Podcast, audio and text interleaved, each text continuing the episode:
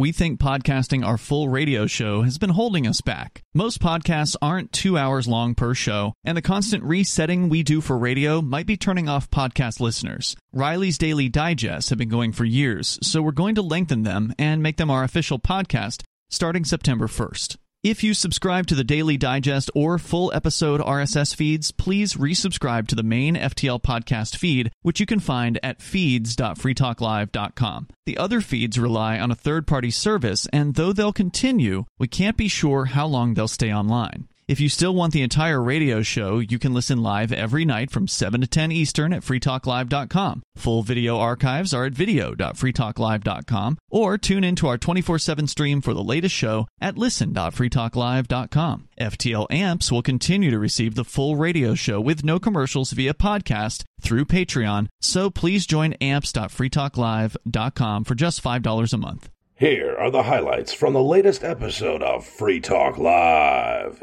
Visit freetalklive.com for the full episode. We're actually going to start out a little closer to home here with John Michael DeMay. He is one of the, I believe, founders of Rise Up New Hampshire, riseupnh.org. Now, John Michael, welcome to Free Talk Live. Thanks so much. Yeah, you live out here in the Cheshire County area of New Hampshire, and you had approached me about possibly coming on the show, and I said, well, you know, we do a national show. This isn't necessarily – we probably have a handful of listeners at best in the Cheshire County area. I don't know. We have no idea, right? That's true. I mean, we're not on any radio stations here. At this time, we're not on radio in local the local area. But there's something going on that you guys are putting together that may be a benefit – the concept, at least, I thought would be interesting to talk about, that other people might be able to kind of take in their local area and duplicate it. Before we get into what that event is, let's talk a little bit about what Rise Up New Hampshire is. When was it formed? What led to its formation? Well, thanks for having me on again. Sure. Rise Up New Hampshire came about because of all the COVID mandate crazy stuff that we saw happening, and I think it was just a bunch of us in Keene initially that came together and put together a petition to stop kids from being masked. Little good did that do, because we didn't know really the mass formation that was coming into being at that point. But that's kind of what got us going. And I actually wrote a book about my observations about the early COVID era. Most of it was written in April, May, June of 2020. But then it just ballooned to a website, and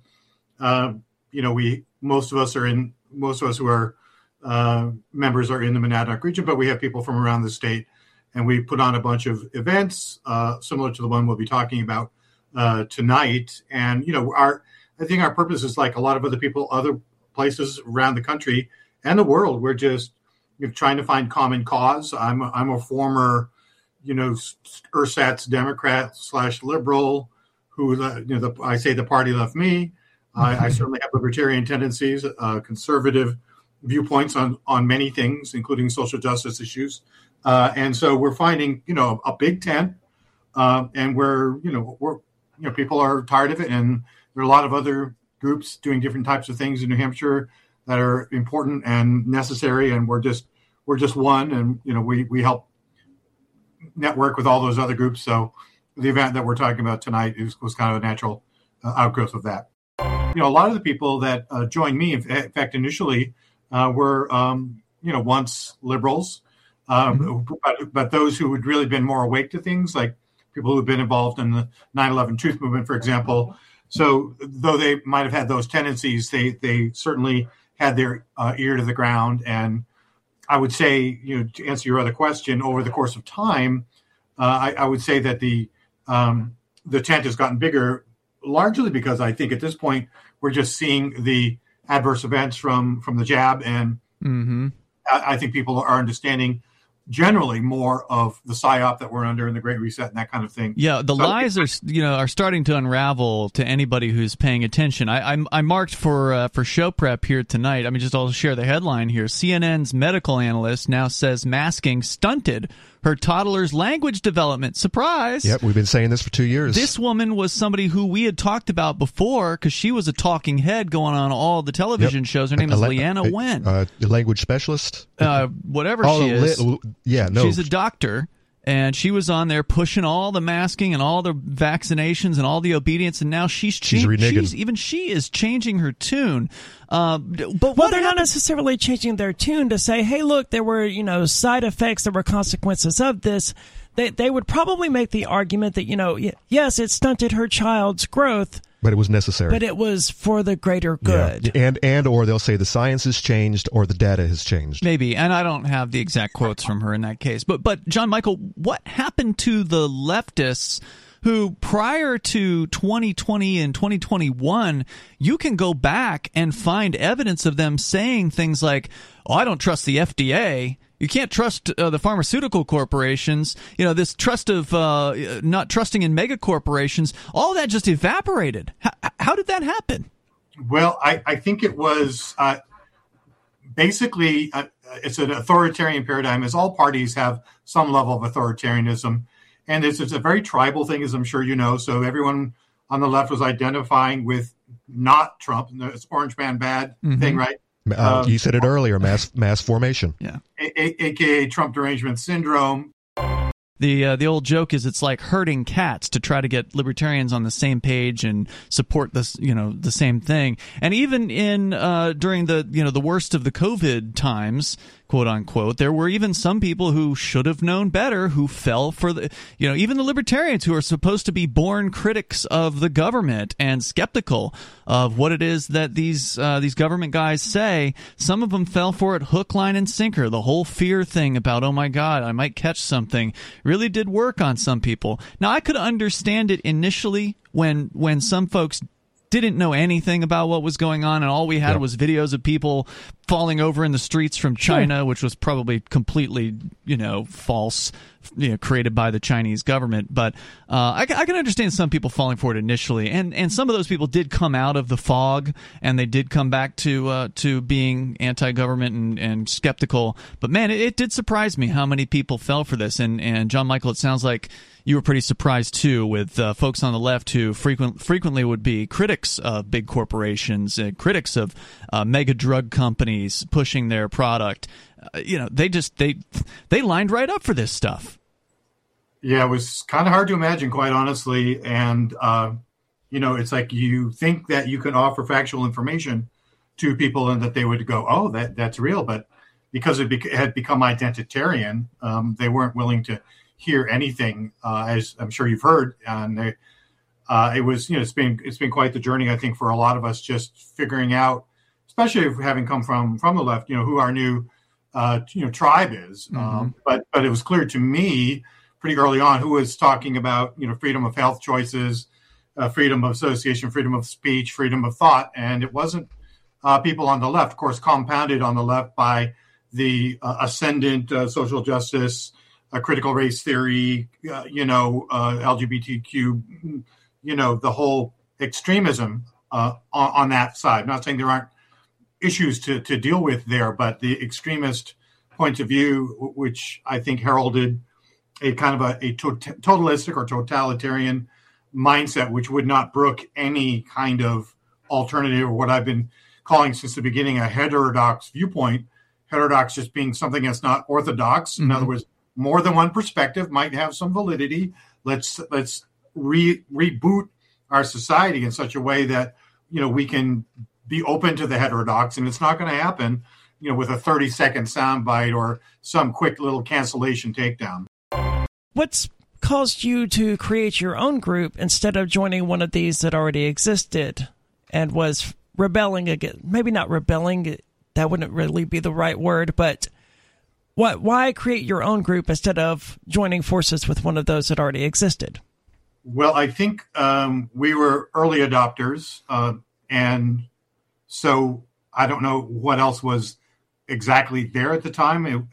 We weren't really thinking of ourselves as an activist group right away. It was just like, well, here's a petition, and then I was like, well, I wrote this book. Why didn't I put that up there? And then people were getting in touch with us, and I think a lot of it comes down to it's really not about the different groups so much, although we can talk about that. And I think this does, this does fit into my approach, but it's like, where can you find community? And so for us, a lot of the center of our efforts are here because I'm here, and all of the members who started us are here in the region.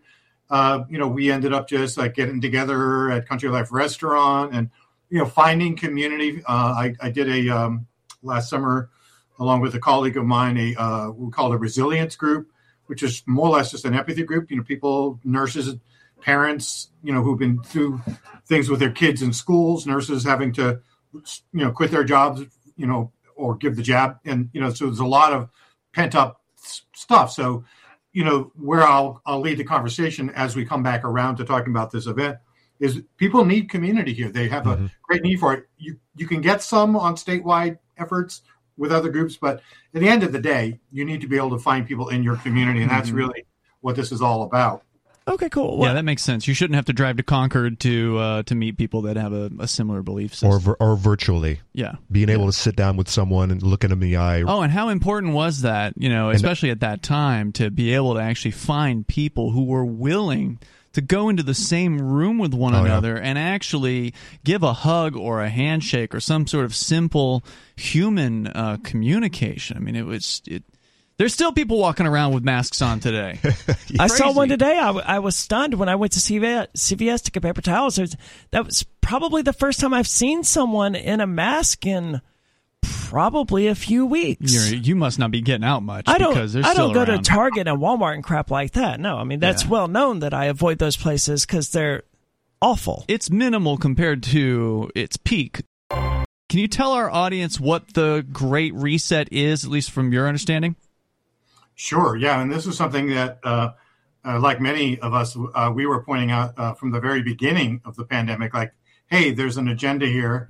It has to do with basically resetting the global financial system now that debt's gone crazy, and we can't cover our national debt, and the people are getting off the petrodollar because they're sick of getting pushed around. So that's gonna repatriate inflation because we've been able to offshore that now for decades, and so forth. And of course, it's part of the Agenda 21 / Agenda 2030.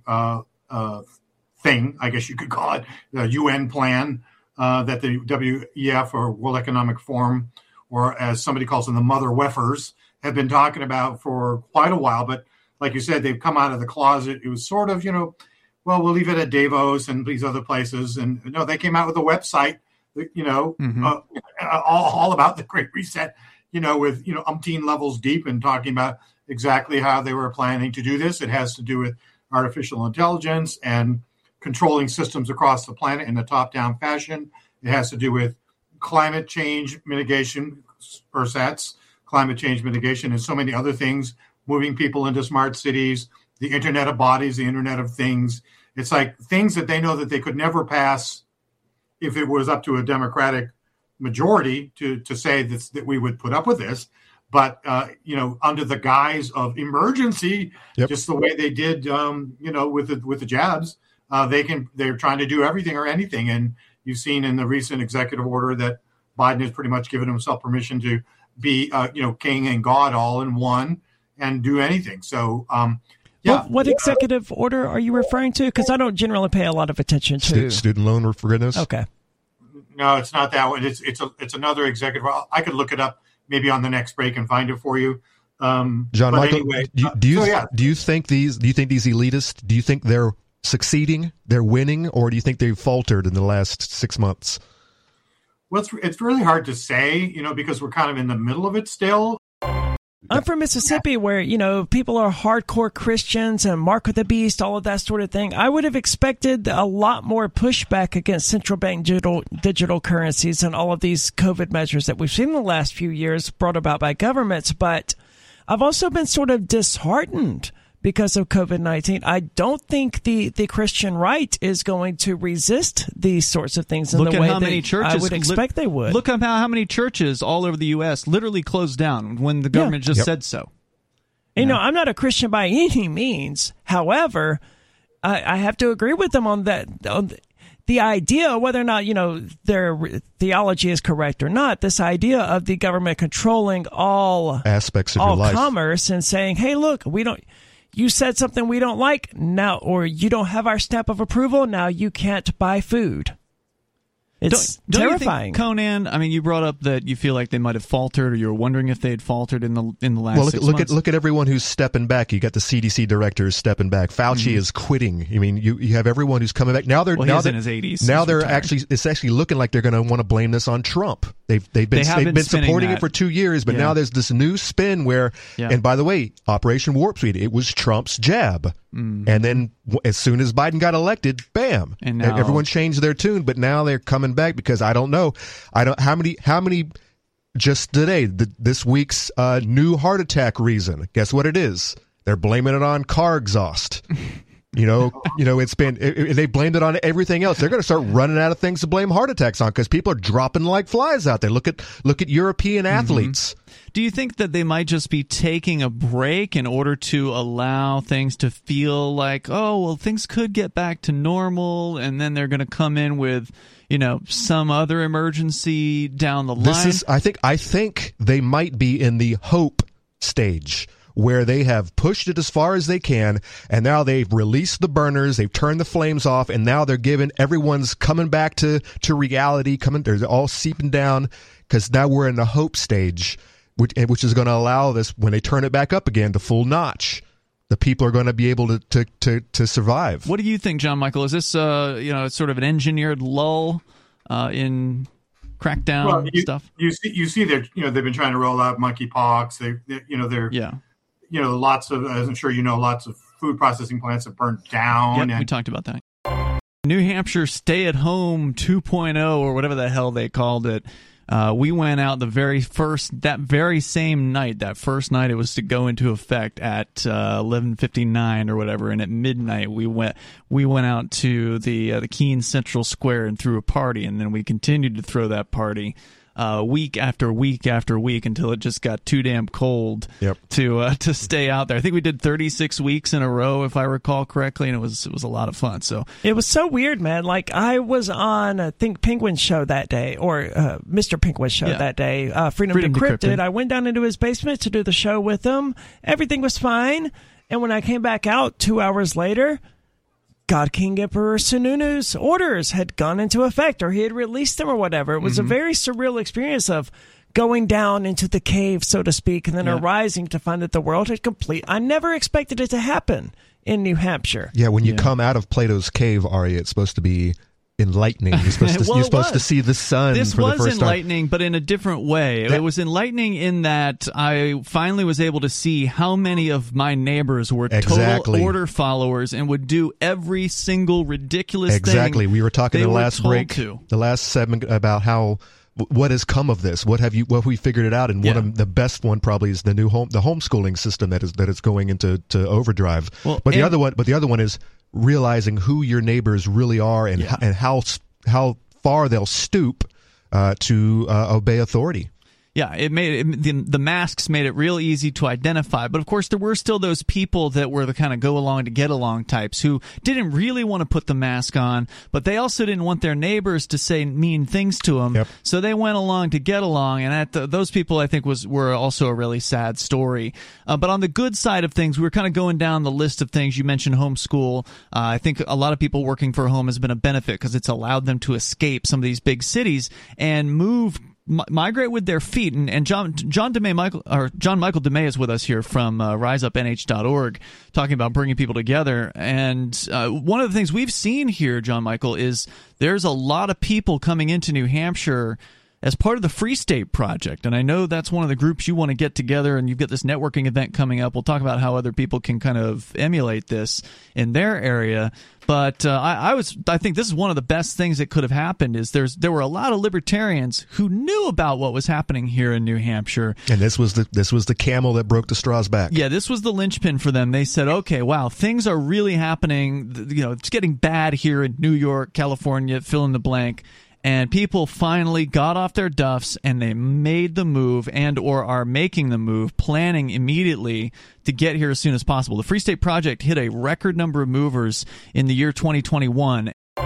Let's find who else is awake. Let's work on relocalization of supply chain stuff. What are we going to do for food? What do you do for water? What about energy? What about co-ops? You know, community networking, barter, you know, in-person gatherings, you know, starting, you know, freedom cells like Derek Rose's work. Mm-hmm. This is not new. What about for homeschooling, as you were mentioning? What about apprenticeships? What about skills that are going to come back into vogue, like, you know, fixing engines, for example, or fixing so many different things that have gone by the wayside in our kind of throw it away, planned obsolescent economy. And then, of course, alternative healthcare is huge. That's a really huge thing. That's one of the things that brought a lot of people together in the first place. Where can we go to get our dentistry or mm-hmm. you know. Pregnancy care or whatever it is without needing to take wear a mask in there or have a jab? And then things like local currency systems. So all, you know, how do we reconfigure this given, you know, the range of possible scenarios? And I'm not really a doomer, but I think we can make this landing better if we get together and start networking and kind of grappling. Yeah, this makes sense. And I mean, I just, as you're throwing a lot of those topics out there, I'm thinking of people that I know that, you know, are into this stuff, and they would be great to talk about this. And you're right. It's hard to get out of our circles. We've got the people that we know, but we don't know the people we don't know. And so being able to bring some of those folks together from various different freedom-oriented groups. You've got a long list. I won't go through them here, but there's some of the more prominent groups here in New Hampshire that are going to be represented at this event, and many of whom probably don't know one another. And so I think that this is a really good idea, and you know, whether it's you that's been putting this together with your team there, I want to say thanks for doing it, and thanks for reaching out to us. I think this is going to be a good event, and I think other folks in other parts of the country or other parts of the world, this is worth doing. You know, maybe where you're at, find a central location, reach out to identify different groups that have an interest in more freedom, and just, you know, get them together and get them in the same room and get them talking. As I understand it, you're going to have maybe a representative from each of these groups give a short presentation kind of about what they're about, and what else do you have envisioned for this? I know electricity rates here in New Hampshire, the supply rates just doubled, like within the last couple weeks. Yep. This month. What was the reason for this? Because I know that the energy companies, they had to go before, you know, some state commission or whatever. For whatever reason, they couldn't just increase their rates, but surely they had to get permission from the government to do this. So they had to offer some sort of. Yeah, but that's not what. If you read any articles right now, they're all blaming it on, guess what? I know my question is. Russia. What is the excuse that they're giving? The excuse, it was actually written on the bill. I don't have it with me right now, but we can get it out for you if you want to. But it says right there on the bill, because it's a doubling of the rates. So they felt like they had to explain themselves, right? Yeah. They actually put it on the bill. Sure. This is a good way to get your buildings burned down. Yeah, it says natural gas prices have gone up, so we had to increase your rates. Yep. How much of natural gas? Why aren't they burning coal or whatever? I don't know. I've heard that there is a coal burning facility in New Hampshire. So I thought natural gas was just for like heating and stuff like that. I wasn't aware that it was used for energy for. I thought that some of our energy is coming from hydro in Canada. Could be. And, yeah, it doesn't all come from one source. But yeah, I've been looking for this for weeks, trying to figure out what actually happened, because you can't just blame this on the gas prices have gone up, because they went up 6 months ago. And they've been going up before that as well. Well, remember, they have to ask for an increase from a bunch of bureaucrats before they can actually charge, because all the power companies are highly regulated by the governments. So they can't just act like a business would act and instantly raise their prices when they see an increase. They have to go to what do they call it, the Public Utilities Commission? I think that's usually what it's called. And they have to say, well, looks like our costs have gone up, and we don't see them going down anytime soon, so we need to ask your permission to increase our rates. And then God knows how many months that process takes, because usually they have to go and propose it, and then the board has to, like, consider it, and then they have to take a public comment period. Right. And that public comment period has to last some, you know, number of months or weeks or whatever. And then after the public comments come in, then the board makes a decision on whether or not they're going to allow the company to raise the rates. So it and is the justification for all of this that, you know, the utility poles and all of that are on, quote, public land? Well, because here in New Hampshire, and I don't know about the rest of the region, but in New Hampshire, they did what they call deregulation, and I'm putting air quotes around that, because, you know, true deregulation would be what you're talking about, Arya, where anyone who has the money to invest can build their own power company, run their own lines, make a nuclear facility in a neighborhood, power an entire neighborhood with that, make little mini nuke boxes for somebody's basement. Or I don't know, there's a river going right by us, but they were not allowed to set up any kind of hydro dams in there. Yeah. I mean, there are all kinds of options if we were allowed to go after them. Yeah, so there is no free market in this area, and it's a damn shame because we're being punished by the price and the lack of choice. We don't have many options. But what they did was they quote unquote deregulated some number of years ago, maybe a decade and a half or something like that, decade or so ago, and they allowed people to choose a supplier for electricity. Yep. So you still have to have the electricity company is still your provider, quote unquote, meaning they run the lines and they have their own supply. So you can get your supply from the electricity company, but you can also get the supply from 5, 6, 10, 12, I don't know how many of them there are. There's a bunch of other alternatives out there, some of which are more expensive, some of which are less expensive. And there's like different terms, like you could sign up for a 36-month term or a 12-month term. And so there's like all these options out there as far as the supply is. The last time I was looking at that list, we only had two options. No, you didn't look close enough. And one of those was a 36-month there's a term, bunch of them. And it is considerably lower. But the one-year term, it's the same. But the problem is then you're locked in for 36 months. Yep. So if the price drops, then you're paying that rate all along. So that is an interesting thing, and I'm glad that that happened. It is a step in the right direction, but obviously it's not far enough, and these people are going to rake people over the coals. But rather than focus here, and they're going to blame it, and they're going to blame it on an over-reliance on fossil fuels, so now they can unload all of their new green projects. Well. The possible good side, we were talking in the last hour about some of the positive benefits of what happened with the COVID crackdowns. You know, the few of them that there were. I think one of the positives of this might be that it may incentivize people in the state legislature to look at protecting nuclear. And we're not dealing with a 1/5 of the natural gas supply as they are there in Europe, where Russia, which supplies some European countries, I believe Italy relies on Russia for about 40% of their I don't know if it's just their natural gas supply or their overall energy needs, but it's a lot. Yeah. And so, you know, we're seeing prices go up. There was a lady that posted a nearly 10,000 euro, which is about $10,000 these days, power bill for her supposedly small coffee shop. That's amazing. I mean, it's amazing that she would post something like that, and there's no context available or whatever. Yeah, that could be 6 months worth of bill, or I don't know, $10,000 for 6 months. I mean, it's a lot. There was somebody else who posted on. I was looking at the comments on it just to see if there was any more that she'd post about it. There's another person who says here, I got one yesterday for a kiosk which houses a coffee machine and a fridge and a till. That's it, no more. And she says that was 470 euro, and she gives some perspective saying that has more than doubled for her. So presumably this person might have been paying 3,000, 4,000, 5,000 euro a month for their power bill, and now it's doubled. Is that 10,000? I mean, is that normal for them though? A $3,000-4,000 bill? Because I mean, like. That's the thing. We don't have the real context on that, but this isn't the only person. There were some other posts that I saw today as well. People are shocked at what they're having to pay for power. And it's like we were talking about earlier, how these public utilities commissions, they drag their feet, they're bureaucratic, they're slow, and the power companies can't just raise rates based on market conditions. They have to go and ask permission, which means there's a delay of, in many cases, probably several months, maybe more than that. It might even take a year. I don't know how long these processes take, but it's government, and it ain't quick.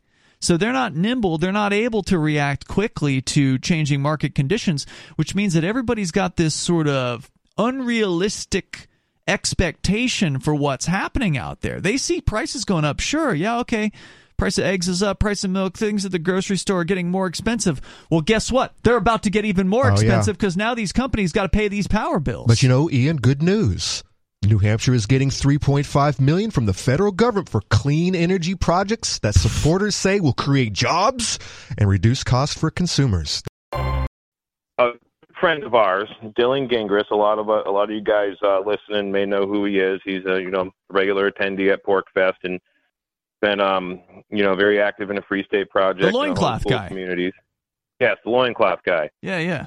He's great. So anyways, so he's been with this woman Shiloh Brudeau, is how you say her name, for, I don't know, a little over a year now, maybe longer, I'm not exactly sure. But she has a few kids, and they're living up in Vermont in a homestead. Mm-hmm. And Vermont State Police have issued a warrant for Shiloh's arrest. I sent... Oof. That's not pleasant. Jane, say the last 10 seconds. You dropped out. Yeah, we heard warrant for an arrest, and then you dropped out. A warrant for an arrest for Shiloh, who's the mom, because the state of New Hampshire, I mean the state of Vermont, DCYF, wants her children because she has not registered them with the Vermont homeschool program. Mm. And now they've gotten an order to take her kids. So what are they doing over there in Vermont? Yeah. It isn't even the wintertime yet. And I had a story, and we'll get into it in a little bit, about some of the cuts. They're trying to cut people back, restrict people's energy usage. More work at home. And based on the pricing alone, people are going to have the incentive to cut back. What is it that you just heard? So you had some tweets from Ireland? Yes. This is affecting UK pubs. A troubling survey commissioned by trade publication The Morning Advisor revealed the entire British pub industry could be on the brink of a tsunami of closures this winter if the government fails to intervene in power markets to ease cost pressures. According to the survey, 70% of the respondents... So you can't intervene to stop this. This is their problem. Price controls are not going to... They never work. And that's the only kind of intervention a government could do, right? Well, the Morning Advisor thinks that the government needs to step in. And, of course, we know that doesn't help. According to the survey, 70% of respondents say if electricity prices continue to soar, they will be unable to operate and forced to close up shop. This would dramatically alter the landscape of pubs by next spring. Yeah. $30 for a beer. More than 65% of the pubs surveyed said power costs rose more than 100%. 30% of those said utility costs jumped 200%, and 8% experienced 500% increases. Jeez. Most pubs warned they couldn't afford the exponential rise in energy costs. One pub told the Guardian utility company had quoted them 600% increase in power cost versus their current contract. So... This is just the restaurants, and this is affecting everyone. So your home costs are going to go up. But if your place of business where you make money to basically pay your electric bill, if you can't go to work, how are you going to pay the home bills? Wow, tsunami is the correct term. Bad. They could go get a job at all the remaining corporate businesses, because that's ultimately what's going to happen here, right? It's been happening for the 2 years at least. Right. We saw this happening under COVID, where all the lockdowns were affecting the mom and pop businesses, but Target and Walmart and all the big box stores, well, they were able to stay open, no problem. Yep. How are we? If you look at other countries, who are letting their governments lock them down. Some of them are still Shanghai, New Zealand, it's gotten better. Mm-hmm. But how do those people allow their governments to do that to them? Never forget. Just that obedient. Are you seeing all the memes that are coming out? And good on them. People keep making these memes. Never forget the kids in band class with their little tents on, or they had masks on, but they were cut out so they could play their instruments. All the absurdities. It's just there were so many absurdities that human beings allowed themselves to go through because someone with a badge, someone with a uniform, with a lab coat on, told them to do so. There was one of our regular chatters in the Free Talk Live Matrix chat server, Buffman John, posted earlier. I posted one of these energy-related posts, and he said he knows people in England, Manchester, England, just a couple, tiny little apartment. Their electricity bill more than doubled. And they are now being very, very judicious with what electricity they're using. They're very careful about which electronics are turned on versus turned off. I mean, usually if you can afford to, live how you just leave some lights on in the house or whatever, yeah. People are going to be starting to clamp down on that. You better close that window. They're saying they're using the air fryer instead of the stove because it's cheaper. So already people are putting into some pretty severe voluntary austerity measures in their own homes because of the pricing. Well, I don't want to say that using an air fryer instead of a stove is necessarily austerity, but I mean, we've been taught about energy consumption, turning off the lights and all of this crap our entire lives. These people should already know these things. Turn off the lights when you leave the room and that kind of thing. So, oh, look. Now prices are increasing. Like, God, I guess I have to turn off the light in this room that I'm not in. An extra couple of dollars on your electric bill because knucklehead kid left the light on in his bedroom all day, versus your electric bill doubling. This is not even the same ballpark. This is a new type of pain that's gonna hit everyone. Now you're going to feel the effects of what should have happened months ago, because the government's been holding back on letting loose this price change just because, well, governments are slow at doing everything, and so this took a while to snake through the system. Yep. It's rent went up, already went up. Yep. Your property taxes probably went up because they always go up. Right. And someone said earlier that, that this was going to hurt mom and pops more. I'm not necessarily sure that's the case. I think it could be the opposite here. Mom and pops can open windows, can do things to reduce their electric consumption, right? Walmart can't. And but everyone's going to Walmart. But they got volume. I mean, they've got... And or selling or buying online. They've also got an electric bill that's 100 times what your local, prices are going to go up. Store is going to be. There's no doubt. You're going to see prices going up to reflect just the increase in the power bill at all businesses. Right. But the odds are the big corporate ones are the ones that are going to survive this because they've got all the government benefits. They got the, the government scratching their backs. Got the contracts. And they've also got the hugest electricity bills. But they also have way more customers. They got way more money flowing through there. They're going to pay those electricity bills. They're just going to raise the rates. And more people are going to shop there as the local businesses start to close. I just don't see that happening. All right. Well, we'll see. I think it's going to go to... I think that some of these big box stores might actually start cutting back a little bit, maybe even cutting wings of their buildings down, because it's all going online.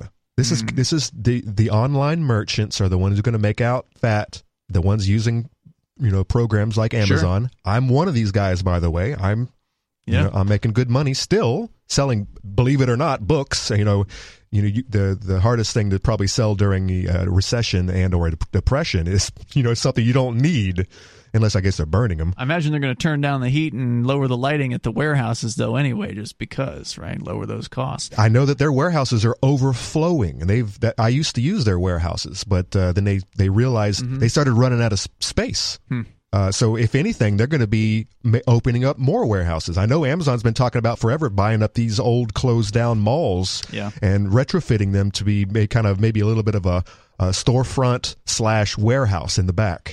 I wish I had your optimism on this, Aria, but I don't see any reason to believe that a mom and pop business is more likely to survive this than the mega corporate competitors. I don't see it. I've seen more mom and pop. All the ones I know, they can turn off some of the lights. They can raise their windows or whatever. They can turn their heat down. Cologne's magnificent cathedral, normally lit throughout the night, is now going dark overnight. Public buildings, museums, and other landmarks such as the Brandenburg Gate will no longer be illuminated at nighttime either.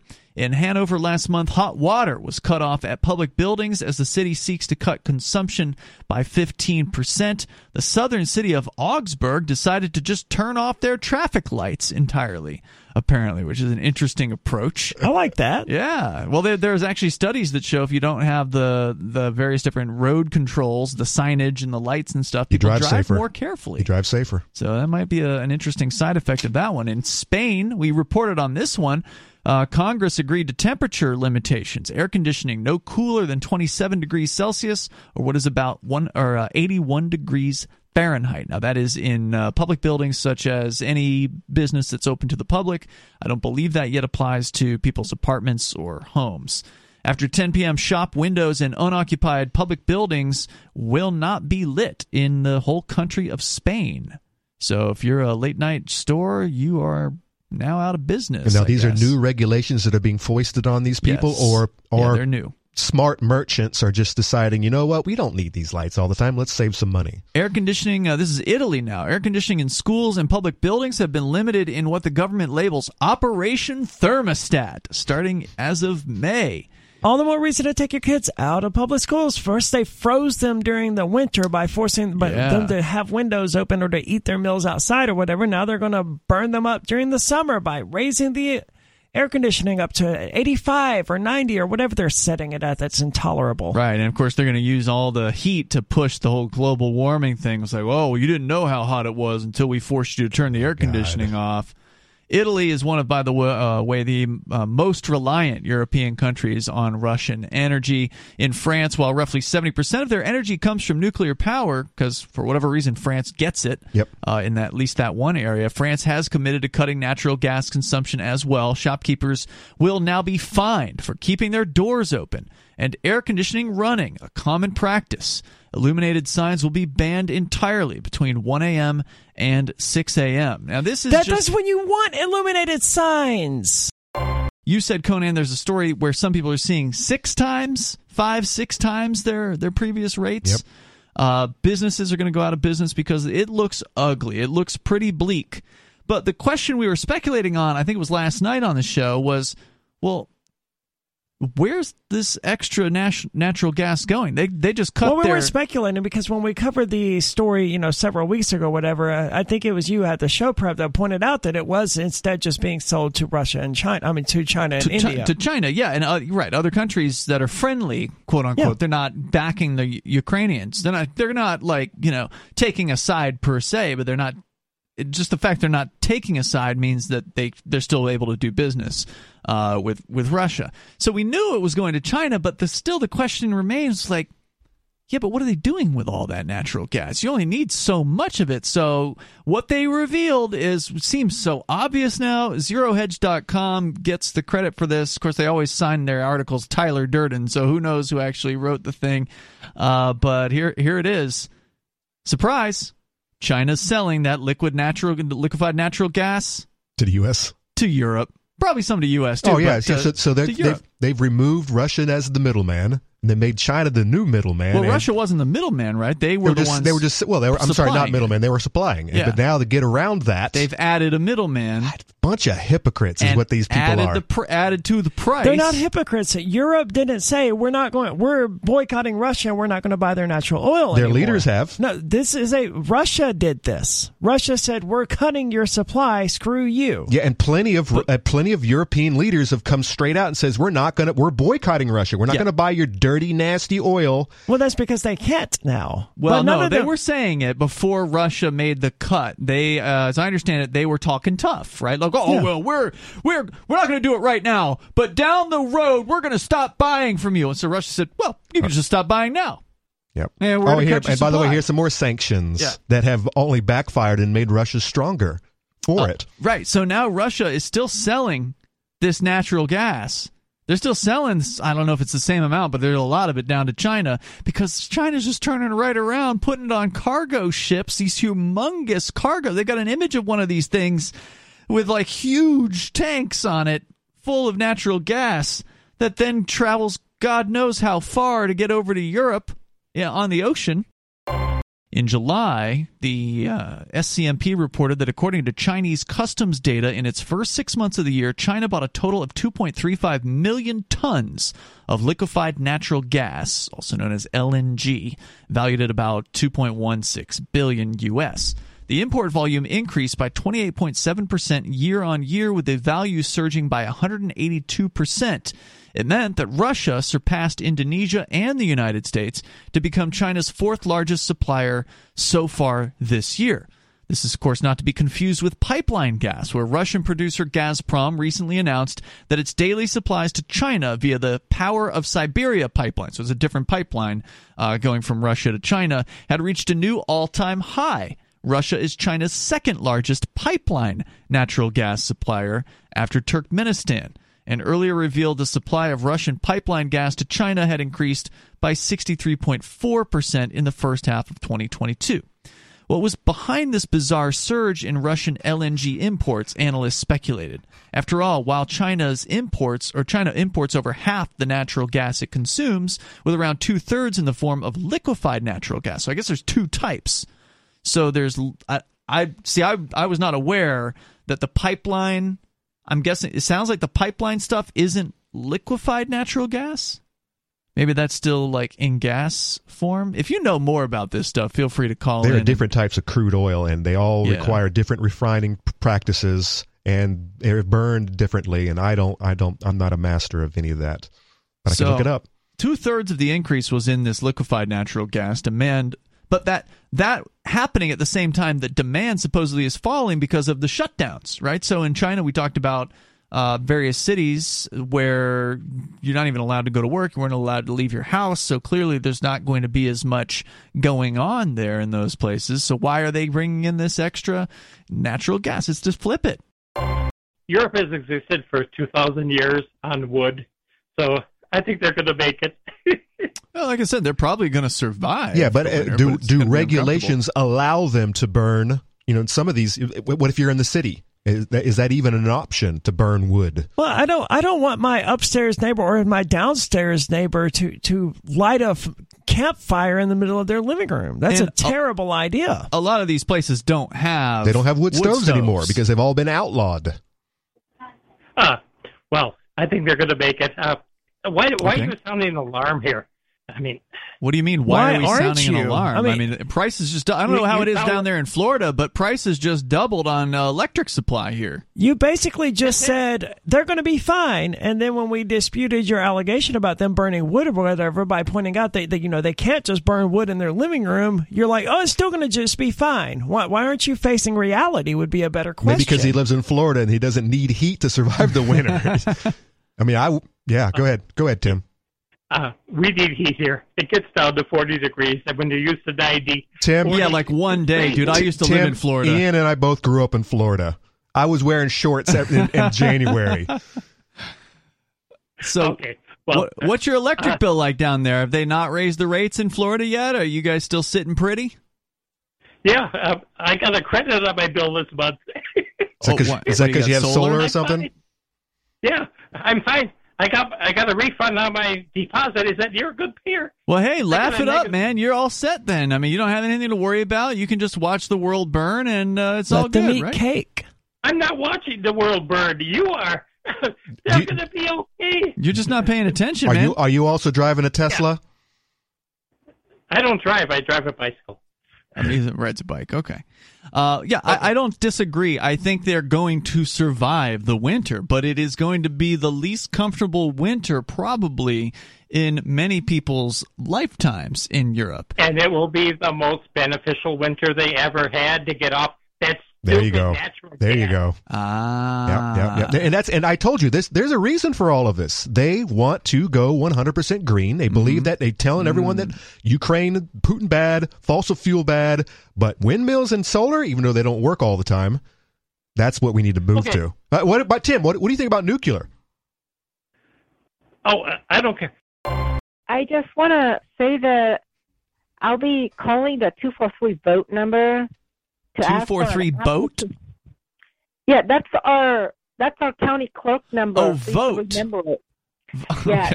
So the actual number is 2438683. But if you could remember the VOTE, why would we care? Well, I don't know if somebody's listening from New Mexico, they could get that number. How many callers? What is the point of that number? What happens when you call that number? Well, Well, in our state, you could vote by mail, but they want it in writing. So I have to call and ask for the application, or you could download it from the computer, print it out, and you have to mail it back. And then I start getting the real ballots through the mail around like October. Sarah, have you ever voted in person before? Did you ever go to a physical location and type in, fill out a ballot and put and run it through the machine? I have. Yeah, I have. But you don't want to because you'd rather bring it right to you and you're going to hand it to your mailman because you're lazy. I don't know about that. She just used some terms that I don't think Sarah should know the answers, should know the meanings of. You mentioned downloading stuff with a computer, Sarah. Ooh. She said apps. Yep. Do you have a smartphone, Sarah? No, but I don't have a phone. But Richard finally got one. How do you even know what downloading is? Well, isn't that where you tell the computer it shows up on the screen and have it? You have a printer and it prints it out. And it's the same thing as the. Or did you get that? It's the same application. You just sign it and send it back. So, Sarah's learning things about internets. But her response to my question sounded like the jarbled, confused mess that I would have expected her understanding of download to be. So it checks out. Go ahead, Sarah. Okay, so wait, you said Richard, your roommate, has was it a smartphone or a laptop, or what did he get? No, he finally got the phone with the Wi-Fi, and then the phone talks back to him. He asked, "How could I help you?" and all that. So, yeah, I think it's a smartphone. What do you think about that, Sarah? I mean, so you're watching him use this technology. Have you ever seen this in action before? Have you ever seen somebody use a phone or talk to a phone? Well, I've seen them. So it's getting to the point where we have to get one because with the network marketing, we have to watch videos. To earn our commissions, to get our bonuses, so that. So you can't do business the old way. You can't do it the old-fashioned way anymore. You got to have the technology to compete. So AI, what's the word with LaMDA? This is the Google AI that had been... Well, you pretty much said all of it previously. They're allegedly opening it up, right? I'm on the waiting list. I'm very anxious to talk to LaMDA and have been since, But they've got a new app, right? Some sort of AI thing. I don't know if it's a new app or what, but it's now open to the public. It's called AI Test Kitchen or something like that. Sounds right. It's basically just an app, as I understand it, that will let you talk to their chatbot. Allegedly. I think it's going to involve basically everything that they unroll. Google today launched AI Test Kitchen, an Android app that allows users to try out experimental AI-powered systems from the company labs before they make their way into production. Beginning today, folks, interests can complete a sign-up form for the AI Test Kitchen as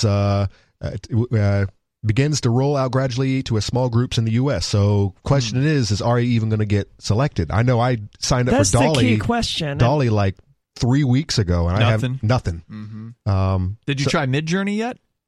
I'm not. Well, I have it, but I not going to pay for it. I didn't want to pay for it right off the bat, but now I might not have to if this new open software AI, what is it, Stable Diffusion. We'll talk about that coming up here. But so if you want to get into the LaMDA beta test, you got to sign up for this. What was the program called? It's called Google's AI Test Kitchen. As I understand it, the AI Test Kitchen is an app, and it's got various plugins or whatever, various ways that you can use the app. And talking to LaMDA is just one of them. And LaMDA has the waiting list. You don't need sign up for a waiting list right now. Nothing. But that's what he's getting at, is that eventually there's going to have all of these different ways you can interact with Google AIs. Right now, maybe they're going to have a graphical one too. Yeah, now, in theory, it's just LaMDA, and LaMDA does have a waiting list. So you downloaded the app and signed up for the waiting list? Yes. Okay. And, I'm anxious to have a conversation with this thing, but, it raises the question of whether or not I'm going to actually have a conversation with the same thing that what was the guy's name? Blake Lemoine, I think was his name. Yeah, am I going to be having a conversation with that same chatbot or a chatbot that was created by that chatbot? And how would you know? You just heard highlights from the latest episode of Free Talk Live. You can download full episodes, subscribe to our podcast, listen live and more, all for free at freetalklive.com.